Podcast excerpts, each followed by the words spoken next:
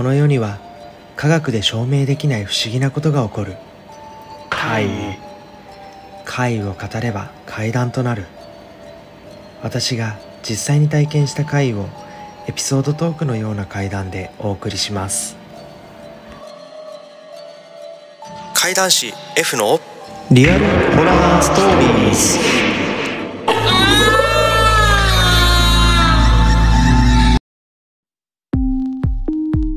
実体験怪談師の F と申します。いつもご視聴ありがとうございます。突然ですが皆様は不思議な体験をしたことがありますか？ああの時の？と思い出す方や幽霊なんていないし怪なんか起きない！と思っている方もいると思います。ただ怪をよく目にする人もいると思います。実は私 F 生まれつき霊感が少し強い方でして日々の生活の中でいろいろな怪を目にしてしまうタイプなんです。この番組はそんな日常の中で起きた怪をエピソードトークのような怪談で語ったりゲスト様を招いての対談会を行ったりお便りを読ませていただいたりしていきます。お便りはインスタグラムとツイッターの DM またはメールあとは直接お声掛けいただいても構いません。インスタグラムとツイッターはどちらも検索欄より漢字で実体験。怪談師。ひらがなで F 実体験怪談師 F とお調べください。メールアドレスはすべて小文字でリアル .horror.stories.f アットマーク gmail.com となります。概要欄にも載せてあります。番組の感想やこんな怪談ありますか？などのリクエストそれに皆様が体験した怖い話など何でも受け付けております。便り紹介コーナーで読ませていただきますのでどしどしお送りください。さあ始まりました。怪談シェフのリアルホラーストーリーズ第33回目の配信となります。前回までに引き続き特別会ということで今回も埼玉怪談ベースのメンバーに来ていただいております。どうぞ最後までお楽しみください。怪談シェフのリアルホラーストーリーズ毎週土曜日20時より配信中あなたの街で起きた怪異も話すかもしれません。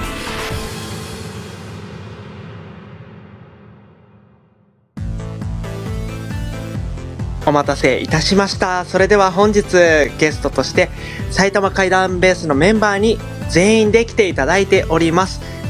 じゃあ1週目に出ていただいたエスタさんの方から自己紹介の方お願いいたします。はい、えー、埼玉怪談ベースの、えー、道のく怪談師エスタと言います。よろしくお願いします。こんばんは。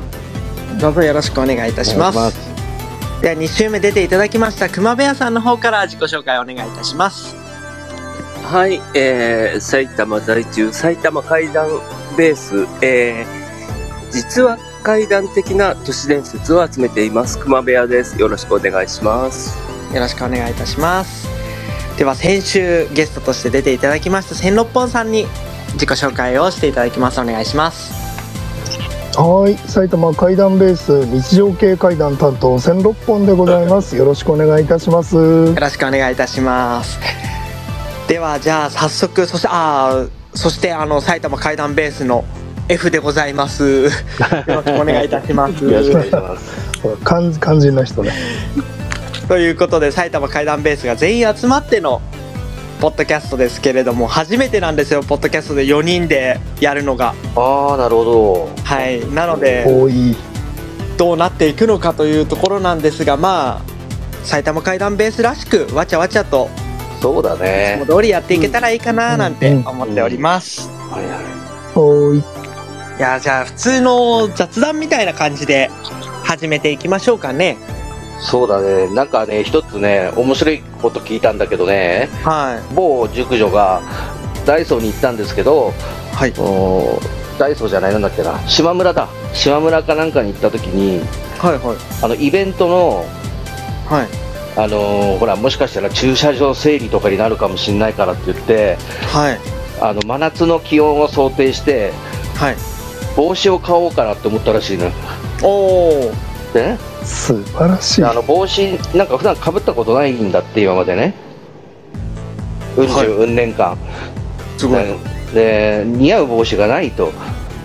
はいはいはい。で結局あの何？あのいやキャップみたいなやつとかいろんなのこうあれしたんだけど麦わら帽子とかもあれしたんだけど結局やめて帰ってきたっていう話です。以上です。やめた。大ヒットいやー。結局買わなかったそう今あのエスタさんの方からもあったように埼玉怪談ベース我々あの話し手としては4人でやってますがその他に裏でも動いてくれたりとかこうバックアップしてくれるようなスタッフさんとして マネージャーとしてうん。やってくれてるようなポジションの方もいたりするんで そうねそうですね。そこの出来事でしたよという ところなんですが。あざます。あざます。そういう人あっての埼玉怪談ベースでございますから、はいそうですね。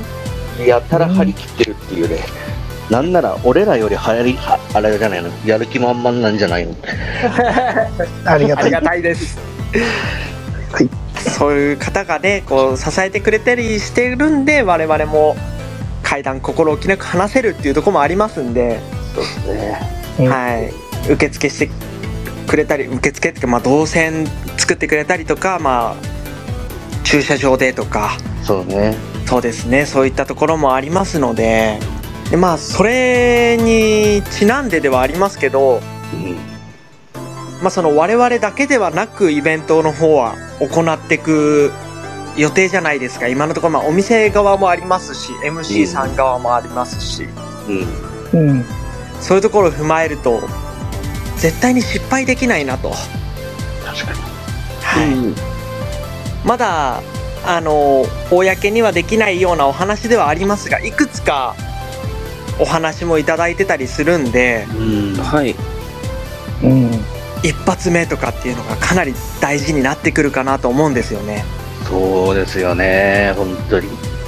はい。そう考えると本当あの普段こうスペースとかねあの階段よく喋る場があると思うんですけど。はい。あちょっと力抜けないなと思いましたね。うん。そうですね。この夏が一番力入るかもしれないですうね。ん。うん。そういえば、あの、先週のポッドキャストで、うん。天六本さんゲストで出てもらってるんですけど、はいはい。一つはい聞き忘れてしまったことがありまして、私？ははい。い。何でしょう？もうあの、1週目の時にエスタさんが出てくれて、昔にバンドやってたという話になり、2週はいはい。目クマベアさんでバンドやってたということになったんですが、天さんに聞き忘れてしまいまして。なるほどなるほど。はい。はい。バンドやってたりしましたかね？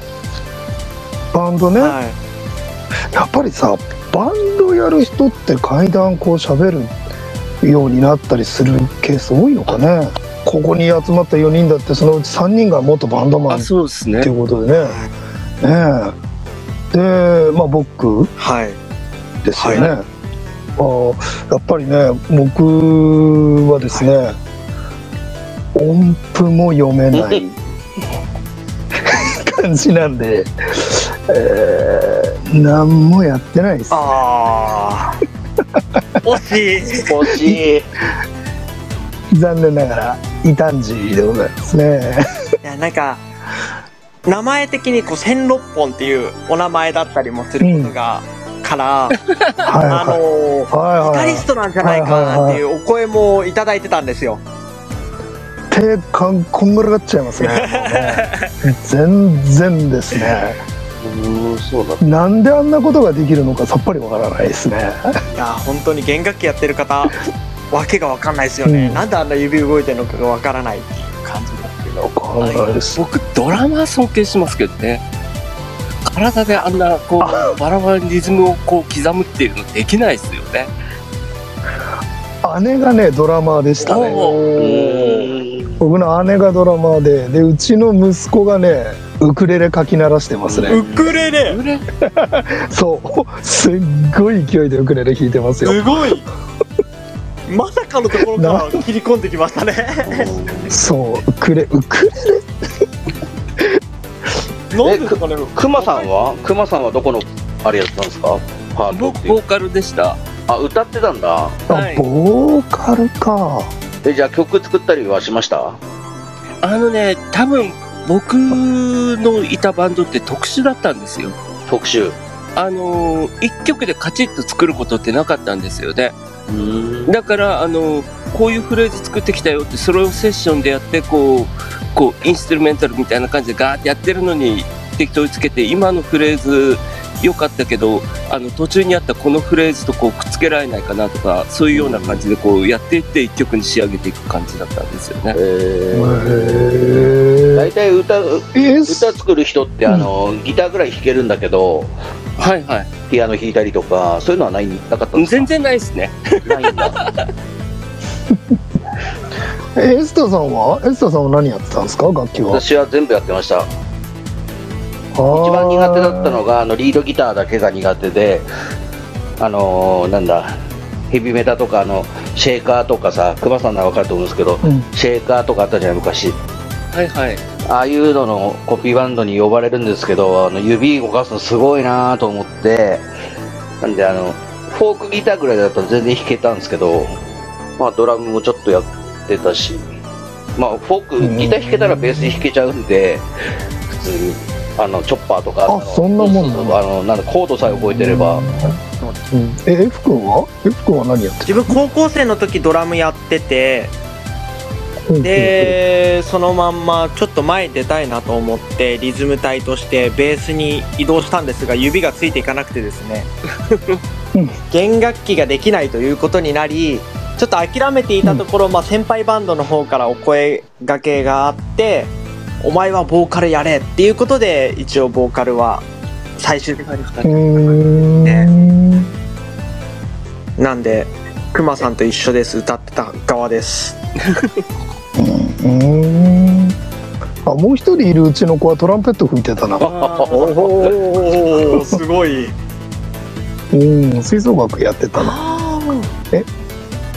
楽器できる人は歌が歌えるの？いや、そんなこともないと思いますそんなことはよ。ないですね。うーん。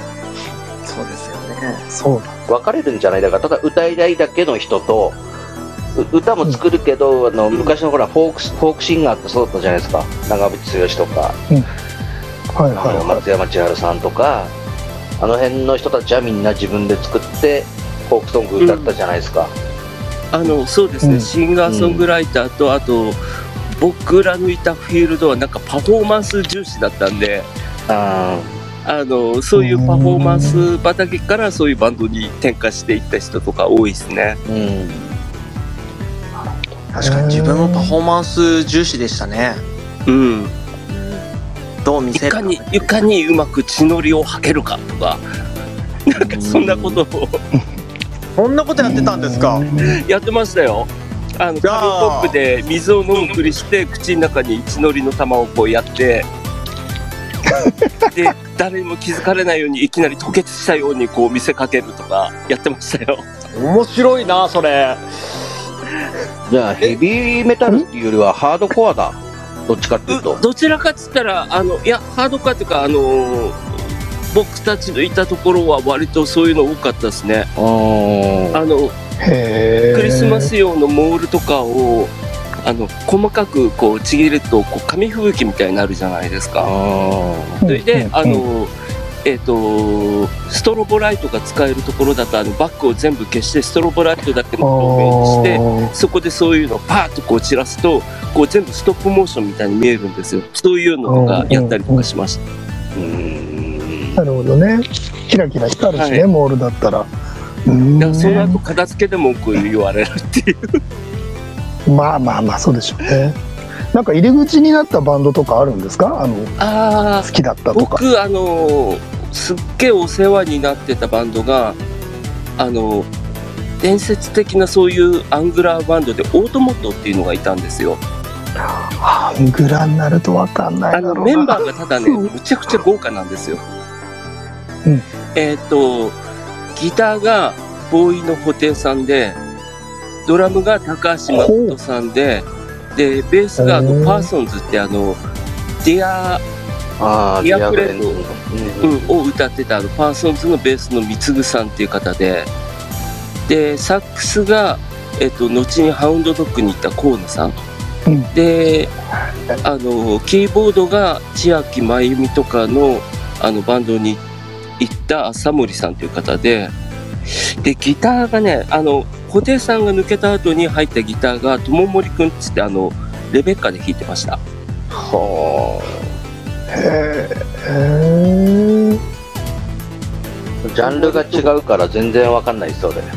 けど、なんか、ここにその、こう、あの、行ったバンドとかは、なんか、もう、伝説的なバンドばっかりでしょ。うん確かに確かに名前ぐらいは知ってるみたいな人ばっかですね、えエスタさんジャンル違うっと？自分はあの、ほら、あの、ジュンスカとかの世代なんで、ああ、あビートパンク系の。そうそうそうそう。で、高校の2年生の時に、ジュジュンスカに憧れて、まあ、コピーバンドをまず組んだんですよ、ジュンスカの。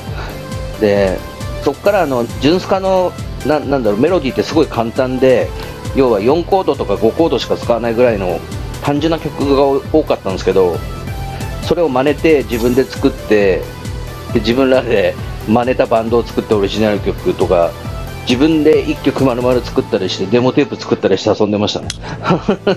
うーん。そこ行くと F 君なんか世代が違うからどうなんだろう。多分知らないと思う、ジュンスカとか。これもうあのいつもの流れでございますね。さおっさん3人がのね喋り出すっていう。これこれほぼわからないぞというような流れになりましたねえ、ボーイとかもわかんない？いやわかりますよ名前は。あ、名前はっていうぐらいなんだ。名前はね。名前と、うん。あと人と曲もその有名曲1曲とかそういうのはわかりますけあ、どうん。そこぐらいですよ。で、じゃあ F 君の時の流行ったバンドって何なん、なん、なんていうバンド？えちょっと自分もジャンルがその偏りがありまして。うん。うんあのビジュアル系だったもんですから、うん。うんうんあの自分の世代とかで言うとナイトメアとかガゼットとかが多分大きく出てった時かなって感じですねあそれで言ったら、あの、オートモットって後にカバーアルバムかなんかが出てるんですよ。なるほどそれに参加したのが、えっ、と、ルナシーの杉蔵くんとか、あと、あの、黒夢の清春くんとかなんで、元祖みたいな感じですね。でもその世代にまああのルナシーとかそこら辺の世代になってくるもう母親ですね自分。母親がやっぱうんだよなそっちが好きだったりとかしたなっていう感じです。ルナシーはなるほど。だな。はい清春さんとか好きで車の中で清春さんの曲かかってたりとかはしてましたね。え、じゃああれは知ってる？あの、い今でも聞く人は聞くけど、浜章って知ってる？浜章。えーっと浜田翔子。は、しな、な、なんて？あれ？女女の子になった。点々がなくなってる。浜田省吾ね。おいや、天然今ものうなんか、リサさんの趣味、マシンガンジョーさんと一緒。ああ。違うんですよ。俺あの、あれなんですよ。だから18の時に、こっちに東京に出てきたのが理由が音楽学校で入ったのね。専門学校に。へえでその時にあの、昔のほら、シュガーってのいたじゃない？ウェディングベル歌ってた。はい。そのメンバーが講師にいたんですよ。その学校に。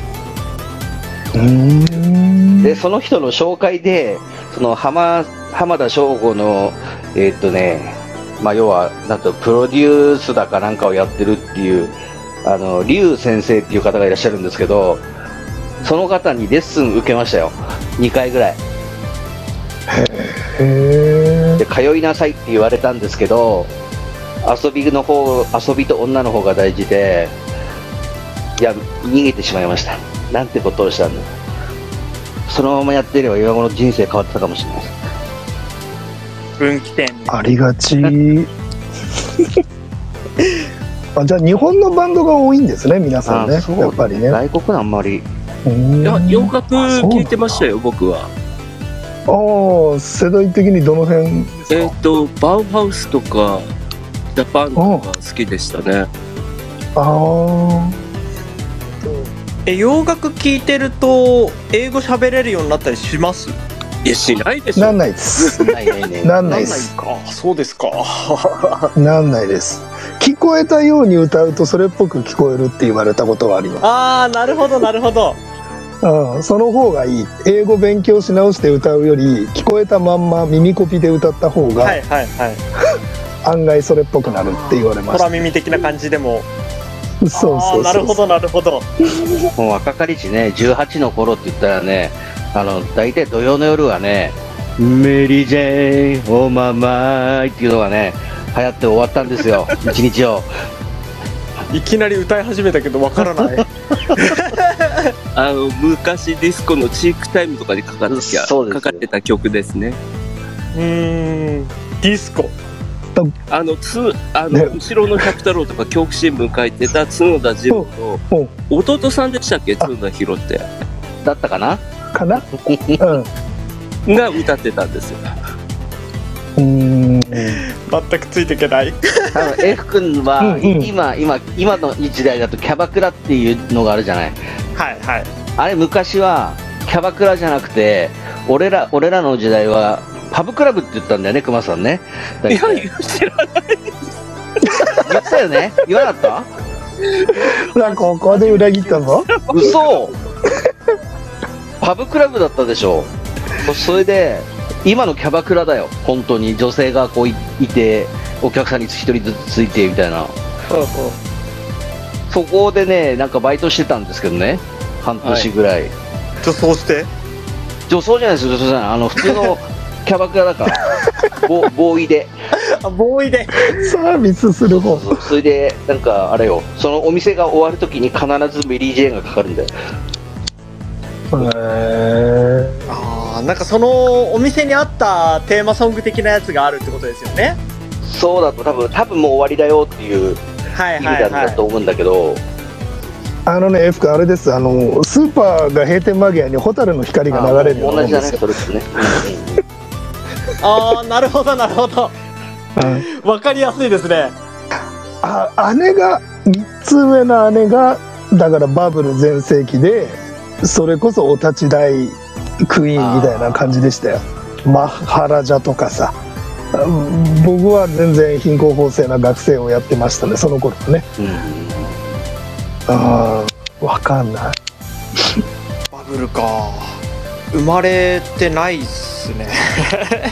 でしょうね。あそう言われればそうだな。えゆとり世代？ゆとり世代よりなお下か？ゆとり世代か、ゆとり世代です、ああなるほどね。バブル崩壊ぐらいで生まれてる世代ですね。ははあ、はあそう考えると俺の子供でもおかしくないのか。まあ確かにそうですね。あまあ、だってうちの娘と自分の親よりは全然5個しか変わんないうちの娘長女と5歳しか変わらないですよ F 君うあちの長女28だもんてかそうあの最初に話してたさっきのあのバンドの時のお話？はい。でクマさんがやってた演出？はい。これイベントの時にやってほしくないですか？血のりい吐くや、しんのどいし、片付け大変っすよ。血のり吐くや仕事の上つにそういうのをこう重なると結構取れないし、会場の方にも迷惑かかりますよ。うーん血のり吐く方う？ん。じゃあ全部あのーゴミ袋開いて床全部それ敷いといて もう明らかに何かする雰囲気でクマさんにいやいやは階段語り終わった後に血のり吐いて結構ね、そういうのやると邪道になっちゃうから、ちゃんと話でこう、言った方がいいと思いますよ。こ小細工なしで小細工なしで。今回四国に行ったんですけど、え熊さん飛行機で行ったんですか？ちなみにあ、飛行機です。おお高松まで高松まで。それが一番安かったです。えー、なるほどへえいろいろこう、行く方法を調べてみたんですけど、全然それが安かったですね。昔東京から高知までマイクロバスとフェリーで行ったことありますよ。おお。えしかも座席が足んなくって途中途中交代で床に寝るの。え大変。いや、でもそう。そういう時代あったあったような気がする。でも調べたら今でもあの新宿から 高知にあ高知じゃないや高松まで行く高速バスで12時間かかりますよ。うん。でも飛行機だと1時間半ですもん。そうそうう。そん。いや埼玉空港ないですからね。う。ないよね。あはあそうですね。ないね。い空港まで行くのに基地はあるよ。1時間半かかっちゃいますよね。空港に行くまでがまず大変でしたね。うんですよね。成田しかかだよ成ね田しかもう安いところがなかったんでああ、成田まで行ったんだ。うん成田まで行ったけど 成田まで行くのに結構お金お金と時間がかかるっていうのがありますあうんだよあ。な羽田に行くだけでも2時間ぐらいかかるもんね。うんうん。そう考えると埼玉不便ですね不不便なんですよ。あの、とか、飛行機とか、東海道新幹線とか使うには。ね新幹線あのー関西方面っていうかそう愛知とか方面？そうそうそうそうそう。にも埼玉から行くのには東京を経由しないといけないですもんね。そうそうそうそうそう。うん。あとね行ってみてびっくりしたのが四国って意外とこう低い山がこうバーッと並んでる感じなんですよね。埼玉と一緒じゃないですか、うんそうそう。だからうん。本当に高速とか走ってる時の光景埼玉と変わんないなーとかっていう感じです。ああなるほどね。意外と埼玉県民としては四国は馴染めるような環境なん馴染めるっていうかあのね。もともとほら僕がよく行ってたじゃないですか。あの秩父の方とあの四国の方って妙なつながりがあるって。えええええあの犬神と酒狐が似ているとかあとうどんがあのこっちは武蔵野うどんですね。がやっぱり名物だったりとかしてでうんさらにお遍路さんもいたりとえか。うんうんうん。だからうんなんかやっぱりつながりあるのかもしれないですね。ああなるほど。うん。ああ、だ確か秩父の方行くと何何十何箇所巡りとかありますよね、そういえばね。ありますよね。す。うん。そうだそうだ。うん。そうなんならその自分の地元？うん。はい。が東松山っていう場所なんですけど。うん。はいそれもうん。四国のあの松山うん。の東にあるからみたいなへえ名前の付けられ方だったはずなんで。へえ、そうなんだ。もしかしたら埼玉と四国はね何かしらな何かしらつながりがあるんじゃないですよね。へえ。いやなんかちょっとわけのわからない話がいろいろとぐちゃぐちゃしておりますが。そりゃそうだよ。4人だからこその話っていう感じになってるなという。だテーマがないからそう今です。テーマなくやっていきますよ。あなしはい、なのテね今日ーマなしではあのぐちゃぐちゃっとした埼玉怪談ベースの話をですねこうできたらいいんじゃないかと思ったんでとりあえず千六本はバンドをやってませんということが今分かりましたっていうはい、そうだったんですよ。そこだけ今日絶対聞かないといけないと思ってた一つだけテーマがを決めてたところでして。それが今終わりました。はい。いや、あの、もしみんなバンド経験者だったら、ワンチャンちょっとこう楽器を持ち出して、ありかなとね、なんか俺は思ってたりしたな。これねあのそうエスタさんからその話を聞いてエスタさんが勝手に考えるこの4人がバンドをどこのポジションに持っていくかっていう話を聞いた時にすごいそれっぽいなと思ったんですよ。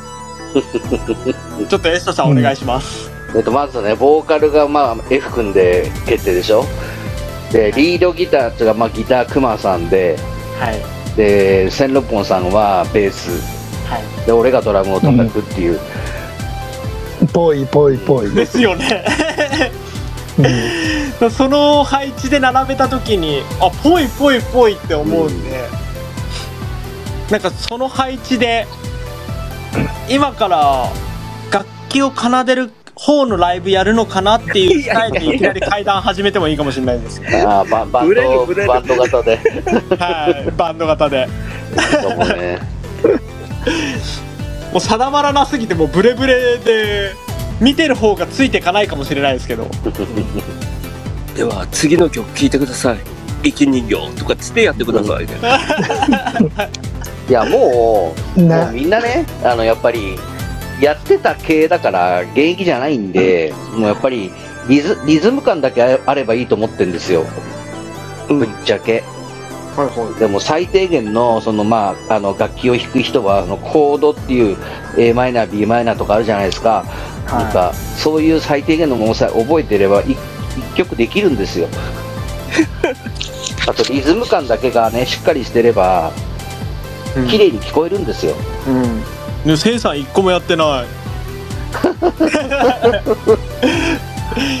もうベース弾くっていうところに、あの、立ってないですもん、まだ。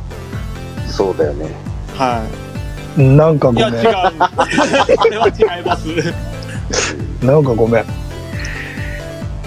や、いやびっくりしたあの、多分自分もまだ8ビートぐらいなら叩けると思いますけど、ただ、スティックを持つのさえ怖いです。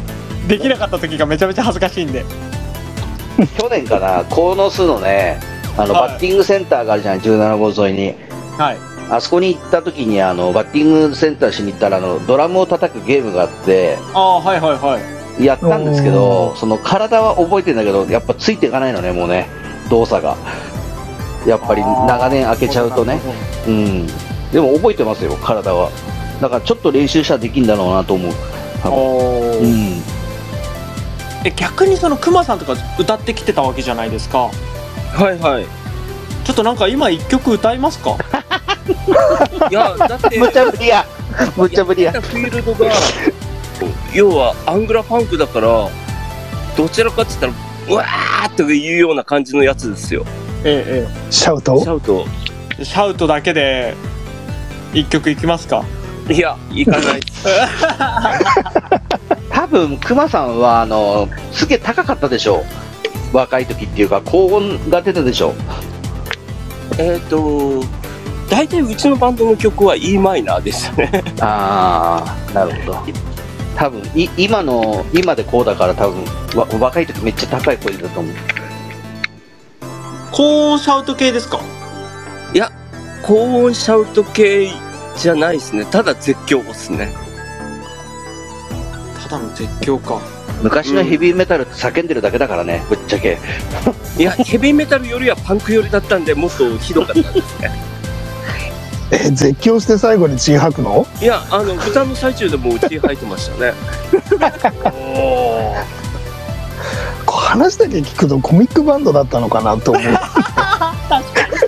うんあと2階から飛び降りたりとかいろいろやってましたね。すごいな。あえじゃあクマさん今度どっから飛び降りてくれますかね？あ F 君道連れにしてどっかの橋の上から飛び降りてみようか。じゃあバンドこれ大橋はで違うあれになってくる バンド大橋かコンピラ橋から落っこってみてください。あコンピラ橋か秩父大橋行きましょうか。秩父橋うん。吊り橋から落ちてみるとかね。あの秩父の。それ企画？YouTube の企画かなんかです企画かですよ。ひそれはそそれは体張ってやんないと。やっぱり橋から落でちて飛び降りける際にさりげなくエッサさんの足首にロープを巻きつけておく面白い。待って待って一人残っちゃうじゃん俺。とりあえず1回目のイベントは終わってからにして。いや1回目終わったらもう2本目3本目って決まってますからね。でじゃあ約束したのは全部終わらせてからにしてそしたらこの人たちね。まあずっと終わらない感じになりそうですね。うんおおお強気。のオファーが止まらないと。いやーそうですね。オファーが止まらないかもしれない。そうなってたら嬉しいですね。うん。うん。でも定期イベントがやっぱりあのー時川ベースさんの方では定期で入ってるんでうん。終わらないぞっていう感じではありますよね。そうだね。はい。そうさっき今あのエスタさんから YouTube の企画みたいな話があったんですけどもあのーこれ実はお二人に言ってなかったくまさんとせんさんお二人に言ってなかったんですがうん。ほい。あのーこの間エスタさんと一緒にしれっとう、会いまあしてうんうんうんまあ。時川町の心霊まあ時川町の心霊スポットがゴリゴリの心霊スポットではなかったんではい。うんそこに行って撮影をしてきましてうん。それがあの編集がやっと終わったのでうんあ、。ほう。YouTube の方に載せられそうなタイミングになっておりますおお。はい一応あのー収録中に報告するという 感じになりましたなるほど。お待ちしております。という心霊スポット突もやっていきたいし階段もちろん、えー、と7月15日のイベントの一部でのやつは YouTube に上げる予定でいますしうん。うん。でそのまた次の回ですよねそこでもまた何かしら YouTube に上げる材料ができるんじゃないかなとお二人が自分のポッドキャストのやつを聞いてないっていう体で話しますけどはい。うん。前回そのクマさんがゲストで来てくれた時にクマさんマジで変なこと言っててうん。あのー、クマさんが死んでからそういう妖怪名の知れた妖怪になりたいみたいな妖怪、うん。うん、言ってた言ってた。そうそうなんですよ。いや、ごめん、F 君、俺あれ聞いて、はい。ちょ、ちょっとわかるなって思っちゃった本けど、当 あれ？でも、どうせだったらそういうのになりたいですよね。ねよ夜中に千六本って3回唱えちゃダメだよ、みたいな。え、ねえ、そうやって名前が残るんだったら鏡の前でね。千六本、千六本、千六本って言うとね、千六本が来るよ、みたいな。チャンス。面白いぞそれはみんなそのスタイルになってたら面白いですねそうか、わけわかんないことだったか。俺聞きながら、わかあ、わかるわかると思って聞いてた。トンネルでクラクション3回鳴らすと、エスタが来るよ、みたいな。いやいいな いいなうんいいなだからかこう埼玉怪談ベースの合言葉じゃないですけどその埼玉怪談ベース内で使われてる言葉何かのに対して「了解です」って言わないで、みんな「妖怪です」っていうとこはそういうところか。多分そうなんだろうね。お聞きの皆様もねこうぜひ使っていただきたいんですが埼玉怪談ベース発祥だと言っていいでしょう。了解ですを妖怪ですっていう。ぜひ使っていただきたいですね。流行らせてほしいですねそうだね。すっごい事務的な連絡でも、最後は妖怪です了。解ですってね。妖怪です。いきなりそのかしこまってる感がなくなるんでそう。本日無事に発送いたしました。2、3日中に到着するかと思います。妖怪です。ね、妖怪しました。みたいな感じで終わるんで。いいですよぜひぜひあの使っていただけたら嬉しいなと思いますそうね。はいでそれ使ってあの聞いてる方がそれを使って何それって言われると思うんでそしたらいや埼玉怪談ベースっていうのがっていうのでそこで我々の話をしていただけたら なお嬉しいなと思いますので。えー、何それ？聞いてみてってなっていくのね。そうですそうです。うん、そうやってこう口コミがどんどん広がって埼玉県といったら埼玉怪談ベースだよねっていうところになっていきたいなというところでございます。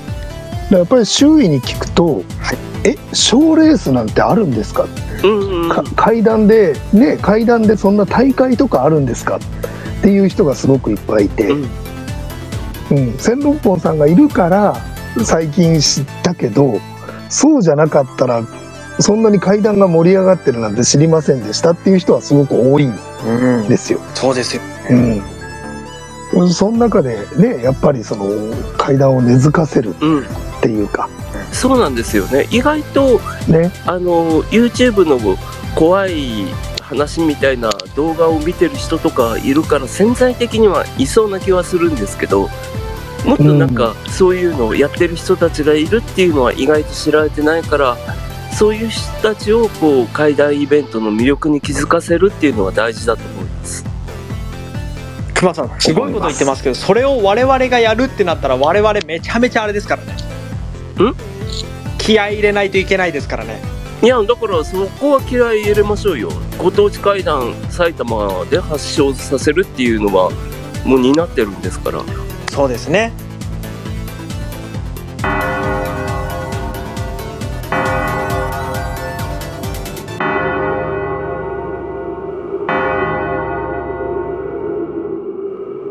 そろそろお時間のようです。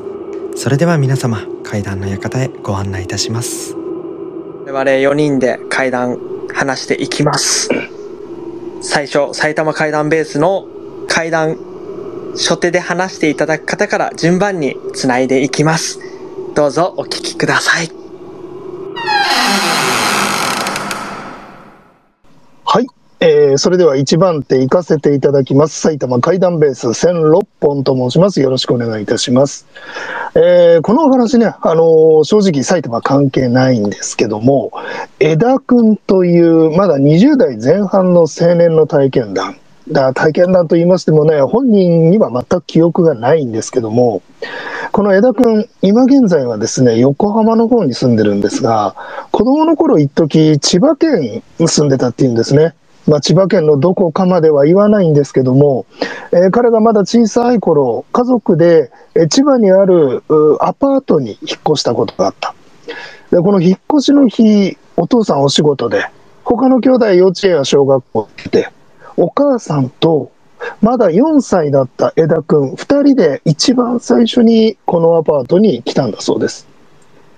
ドアガチャッと開けますとね、目の前にあのちょっとした、そんなに長くない廊下がずっと続いてたんだそうです。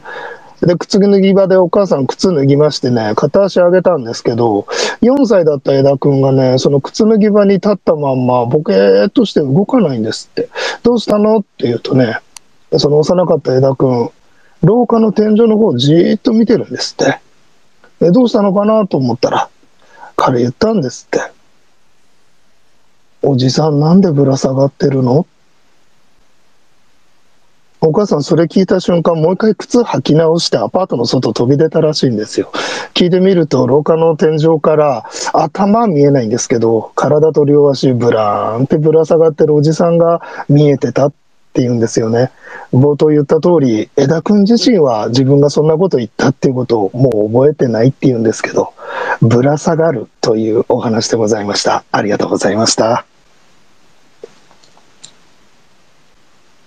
はい。では2番手、熊部屋行きます。えっ、と、これはですね、あのーバンドをやってた時の友達の話なんですけれど、まあ、あのーこいつが住んでたのが下北沢の方だったんですよね。だから、あのその近くでやったバンドの連中で知り合いが夜中飲み会に誘おうと思って電話をかけてくる。でもその頃、そいつ、し、やってた仕事が肉体労働系の仕事で朝が早かった。だから、どうしても夜中の電話っていうのはちょっと勘弁してくれとかつって周りに言ってたんですよ。金曜日の夜と土曜の夜だったら行くから、それ以外はちょっと本当に勘弁してくれっていう話だったんですけれど、ある晩自分の部屋で寝ていると、突然あの、着信音が、携帯の着信音が鳴り響いたんですね。で、もうなんだよ、マジかよ、こういう、この、とかと思いながら、あの、枕元のデジタル時計を見ると、もうじき夜中の2時になる時間。もう信じられない、こいつぶっ殺すと思って、その、鳴ってる携帯をひょいと取り上げて、かかってきた相手の名前を確認しようと思ったら、自宅って出てたんですよ。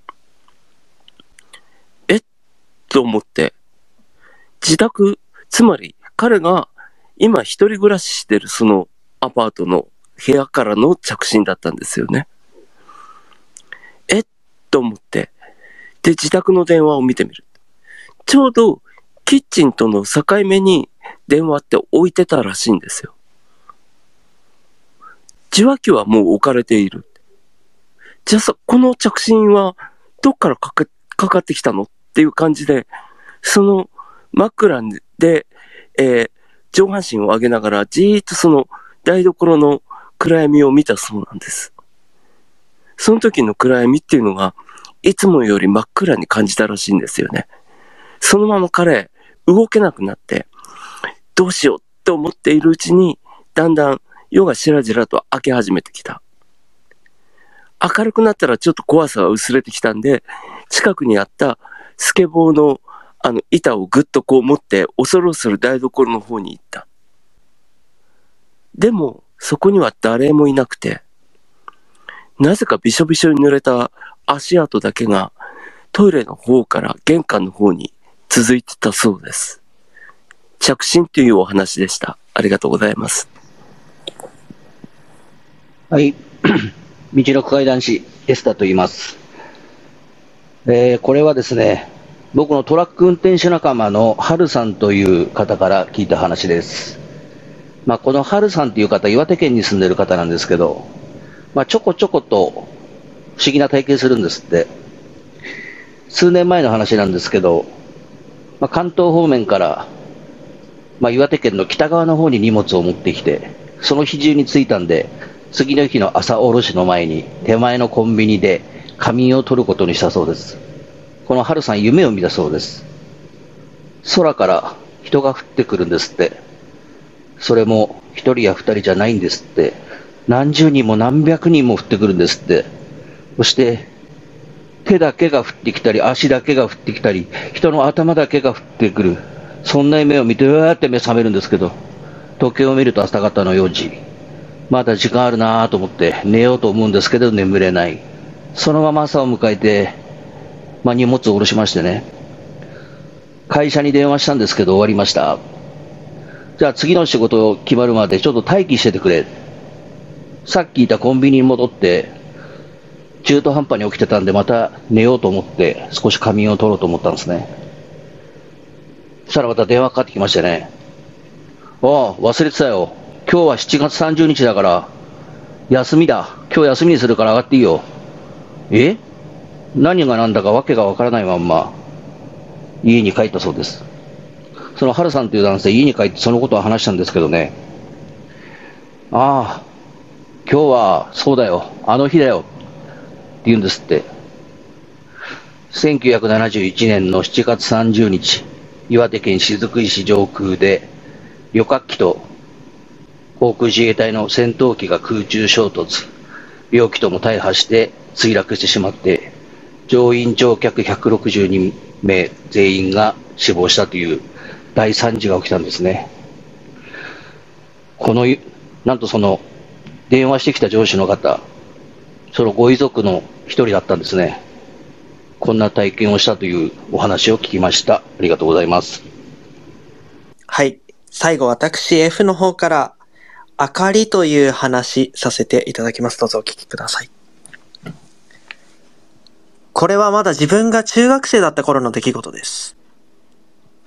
当時、自転車で友達の家に遊びに行っていたんですが、帰りのチャイムが鳴って、夕焼け小焼けが鳴って、そのまま自転車を走らせて、家に帰る途中の出来事でした。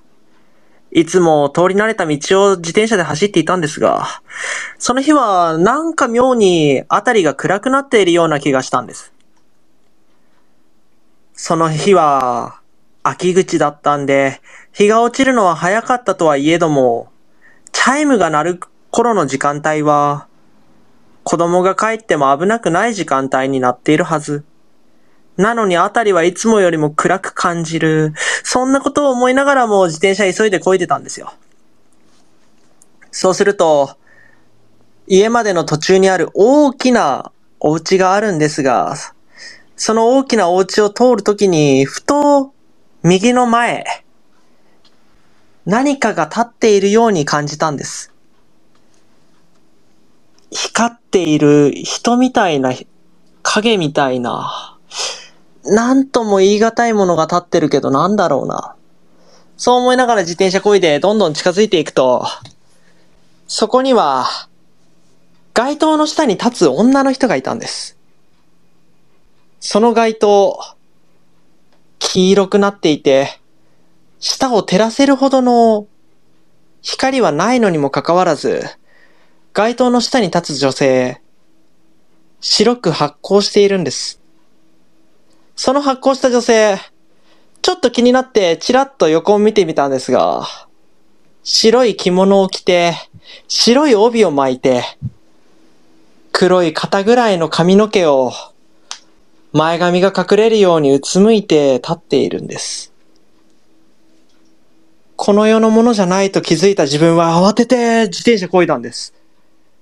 ただ、そっちに目線がどうしても行ってしまうんで、頑張ってそっちを見ないように、反対左端を見ながら自転車こいだんですけど、やっぱり気になって通り過ぎた後に振り返ってしまったんです。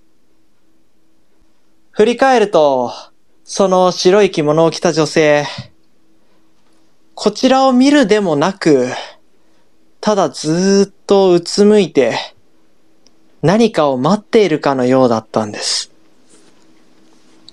もしかしたら、この世のものじゃない何かしら、体内から発光しているのかもしれないし、そこを通った、全く見ず知らずの関係ない人には一切手出しをしない、害のないものだったのかもしれないです。そんな女性と出会った時の出来事でした。ご清聴ありがとうございました。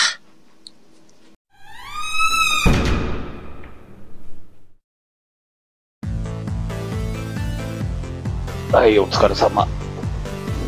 多分ね、F 君多分今、触っ俺の話が聞いたかもしれない。今、具合悪くなって喋ってたと思う。いや、すごかったですよ、みんな。2分とか3分で話しましたからね。うん。あ最強戦の練習しまくったからじゃない。いや、ぶっちゃけ俺はこの話を15日しようと思ってたんだよね。でも、えぐいかなと思って、ただ、あの、日がちぶち込まれた。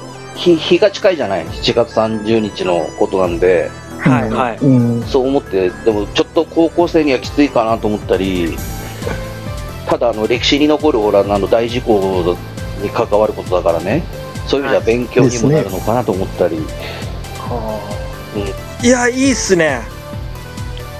いいけど、あのーつい先日自分の話でエスタさんに飛ばしたみたいな。案件がうんうんうんありましたがあ、りましたねあったね逆に今食らいまして、あ完全にやられましたね。ーあそこはねあのい心霊系 YouTuber とかそういう、まあ、地元の人はもちろんなんですけど絶対に近づかないっていうそのぐらいやばいとこなんですよなるほど。これ、配信で話していい話だったのかどうかですよい。や、配信、本当はまずいですよね。ですよね。あの、一応、事故に関する話なんで。うーん。ただ、うん、まあ、まあ、いいんじゃないですか。このこのぐらいならいいかなと思って別に誰でも知ってるあれだから、うん。でここの事故のことを紹介した配信ありますからね、うん。うん、一応その7月15日は配信ある方ではそういう自己系とかはやめときましょうかね、うん。うん、後々に YouTube の方に載せますので。でまあ、さっきね人死にとかね、はいえー聞いてましたもんね、うん、確かに。で2部の方ではもうかまして構わないんですが。はい。あのエストさんがこの話をした後に自分話せる気がしないです。ああなるほど。やめとくよじゃあ。あのこれをなんかフルフルバージョンとかもうちょっと描写伸ばしてとかで耐えられる気がしないです、だから自分も一応その明かりっていう話しようと思ったんですけど食らってストーリー性が変わりましてうんうんうん。普段の明かりじゃないお話をしてる自分がいたんで マジできつい。触りないやつでお願いしたいです。どどれが触らないかって分かるんですかね。確かに。でか代わりに持ってきたやつがもっときつかったらどうすんだろう。っていう、そした大丈夫あらの、優しいやつで行くんで、大丈夫いやいやいやいいですよ。初陣でそんな生ぬるいことしちゃダメですよ。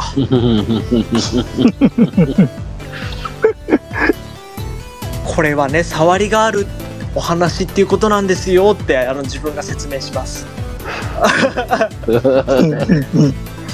何かその感受性が強い人とかにはこういう影響が及ぼすんです階段でもって。いや、あのーこういうこと言ったらあれなんですけど、その、なんつうの、俺ね、こう、何人かでこう階段やったり、賞レースとか出るときって、あの、はいこう、人の話を聞かないんですよ、まず階段を、絶対に。なんでかって言ったら、その、触る時があるから。はあはあはうーんなるほどなるほどうん。で、自分の番が来た時に、もう、自分のペースで喋れなくなる。今の F 君じゃないけど。あはいはいはいだから一切その今もそうなんですよクマさんとかセンさんが喋ってても俺聞いてないから 全然うん。難儀やなだって当日は聞かざるを得ないでしょう。いやこの前だってほらあのー、かなたさんのねあれの時もうん。聞いてないから全然。内容を。そうか。あのそなるほど。それは意識的に聞かないようにして耳塞いでるとかではなくてっていうことですか、うん。そうです。意識的にもう、もし聞いて触っちゃったら自分が喋れなくなるんでいうことですね。なるほど。うーん。そっか確かにその意識は持ってないとこの間あの自分の話でエスタさんが触った時とかは、こう頭痛いとかうん、うんそういうのがあって多分自分のペース乱されたりがあると思うんですね、今エスタさんの話の後に自分あのおえつが出まして。うんうん。そうなんですよ。だから階段し喋る側っていうのは喋るだけかもしれないんですけどある意味。はいはい。でもやっぱ人によっては、うん。そのフィーリングとか合っちゃうと触っちゃう人も出てくる可能性があるんですよね。うん。って思っていて。なのでその考えてやっぱりやらないといけないのかなとかね。最近僕はそれを考えますね。なるほど。うんなんか今度面白いから埼玉階段ベースとしてどっかのイベントで触りのある話しかしないっていうのやってみたいですね。あー。ただほらどれが触るかっていうのは分かんないじゃない？その、うん。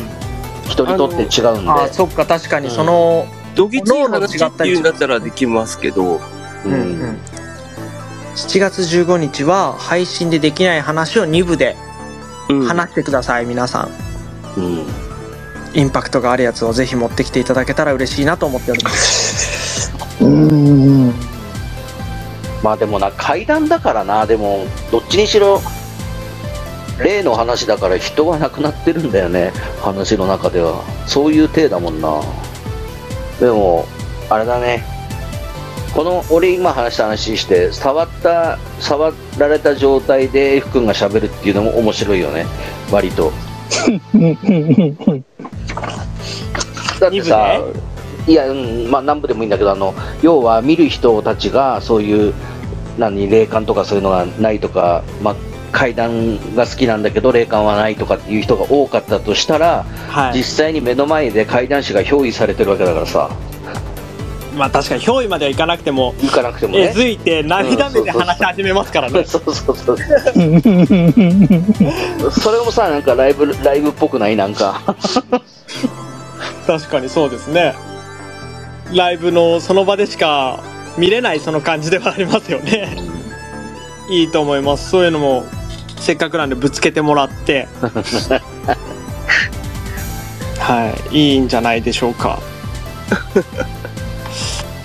7月15日にまあ我々4人でイベントが控えておりますがそして今月6月1ヶ月間まるまる自分のポッドキャストの方では埼玉怪談ベースの特別配信会とさせてもらいましたけれどもえっ、とまあ怪談皆様にもこの1ヶ月間でポッドキャスト上で2個ずつですよね皆さん話してもらっている状態なんでだいぶお聞きの皆様も埼玉怪談ベースの人たちどんな怪談するんだろうとかっていうのも分かってくれたかなとは思います。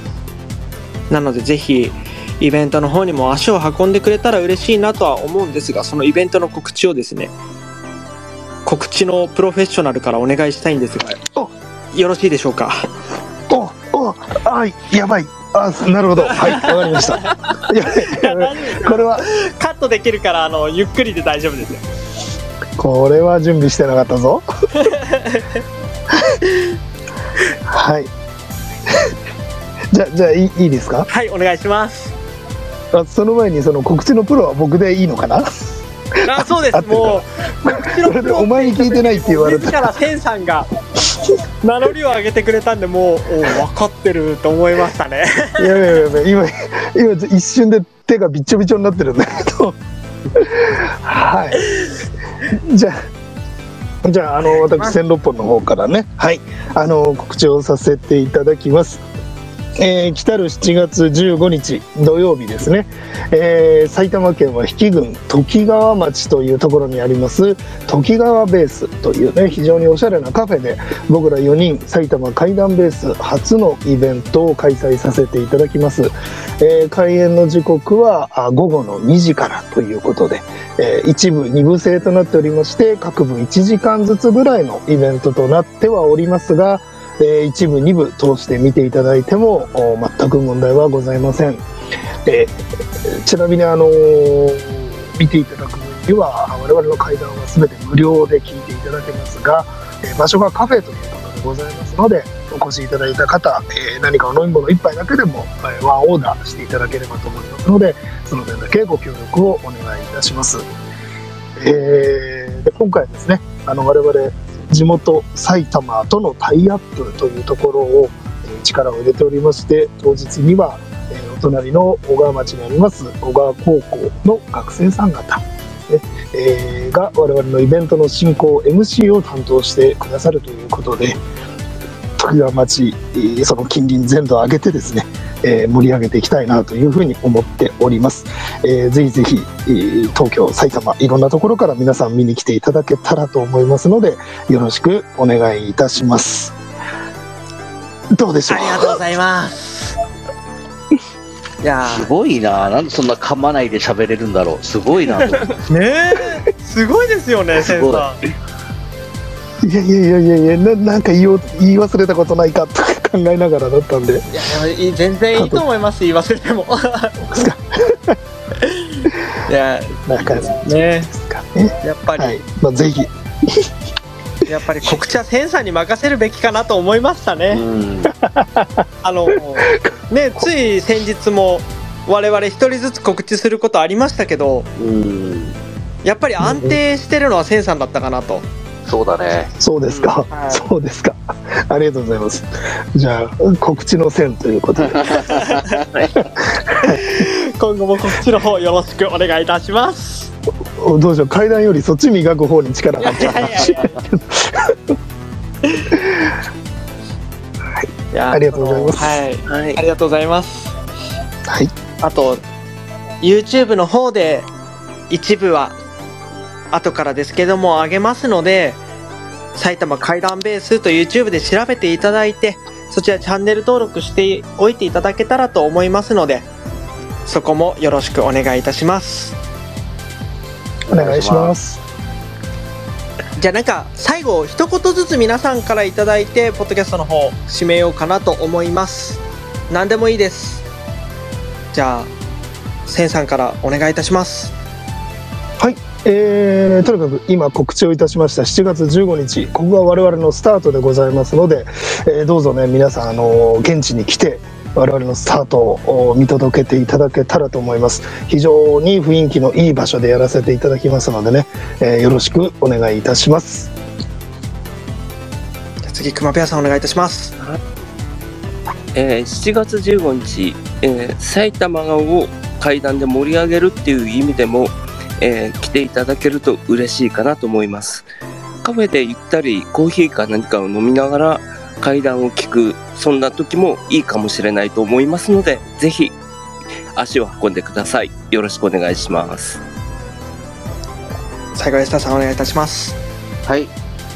えーっと、7月15日なんですけれども、やっぱりあの、暑いと思いますんでね、まあ、階段を聞いて、ゾッとしていただいたり、まあ、冷たいお飲み物を飲みながら、えー周りも森に囲まれて自然に囲まれてとてもいい場所でいいお店ですので、えー我々の階段を聞いて景色を堪能して帰っていただければと思います。よろしくお願いいたします。ありがとうございます。7月15日のイベント終わったらこの我々4人との交流会もありますのでぜひ現地に足を運んでいただけたらと思います。どうぞよろしくお願いいたします。お願いします。よろしくお願いします。お願いします。以上埼玉階段ベースでした。最後までお聞きいただきましてありがとうございました。はいありがとうございました。今後ともよろしくお願いいたします。お願いします。す本日の会談はいかがでしたでしょうか？次はあなたのそばで起こるかもしれません。それではまた次回お会いしましょう。実体験会談師 F でした。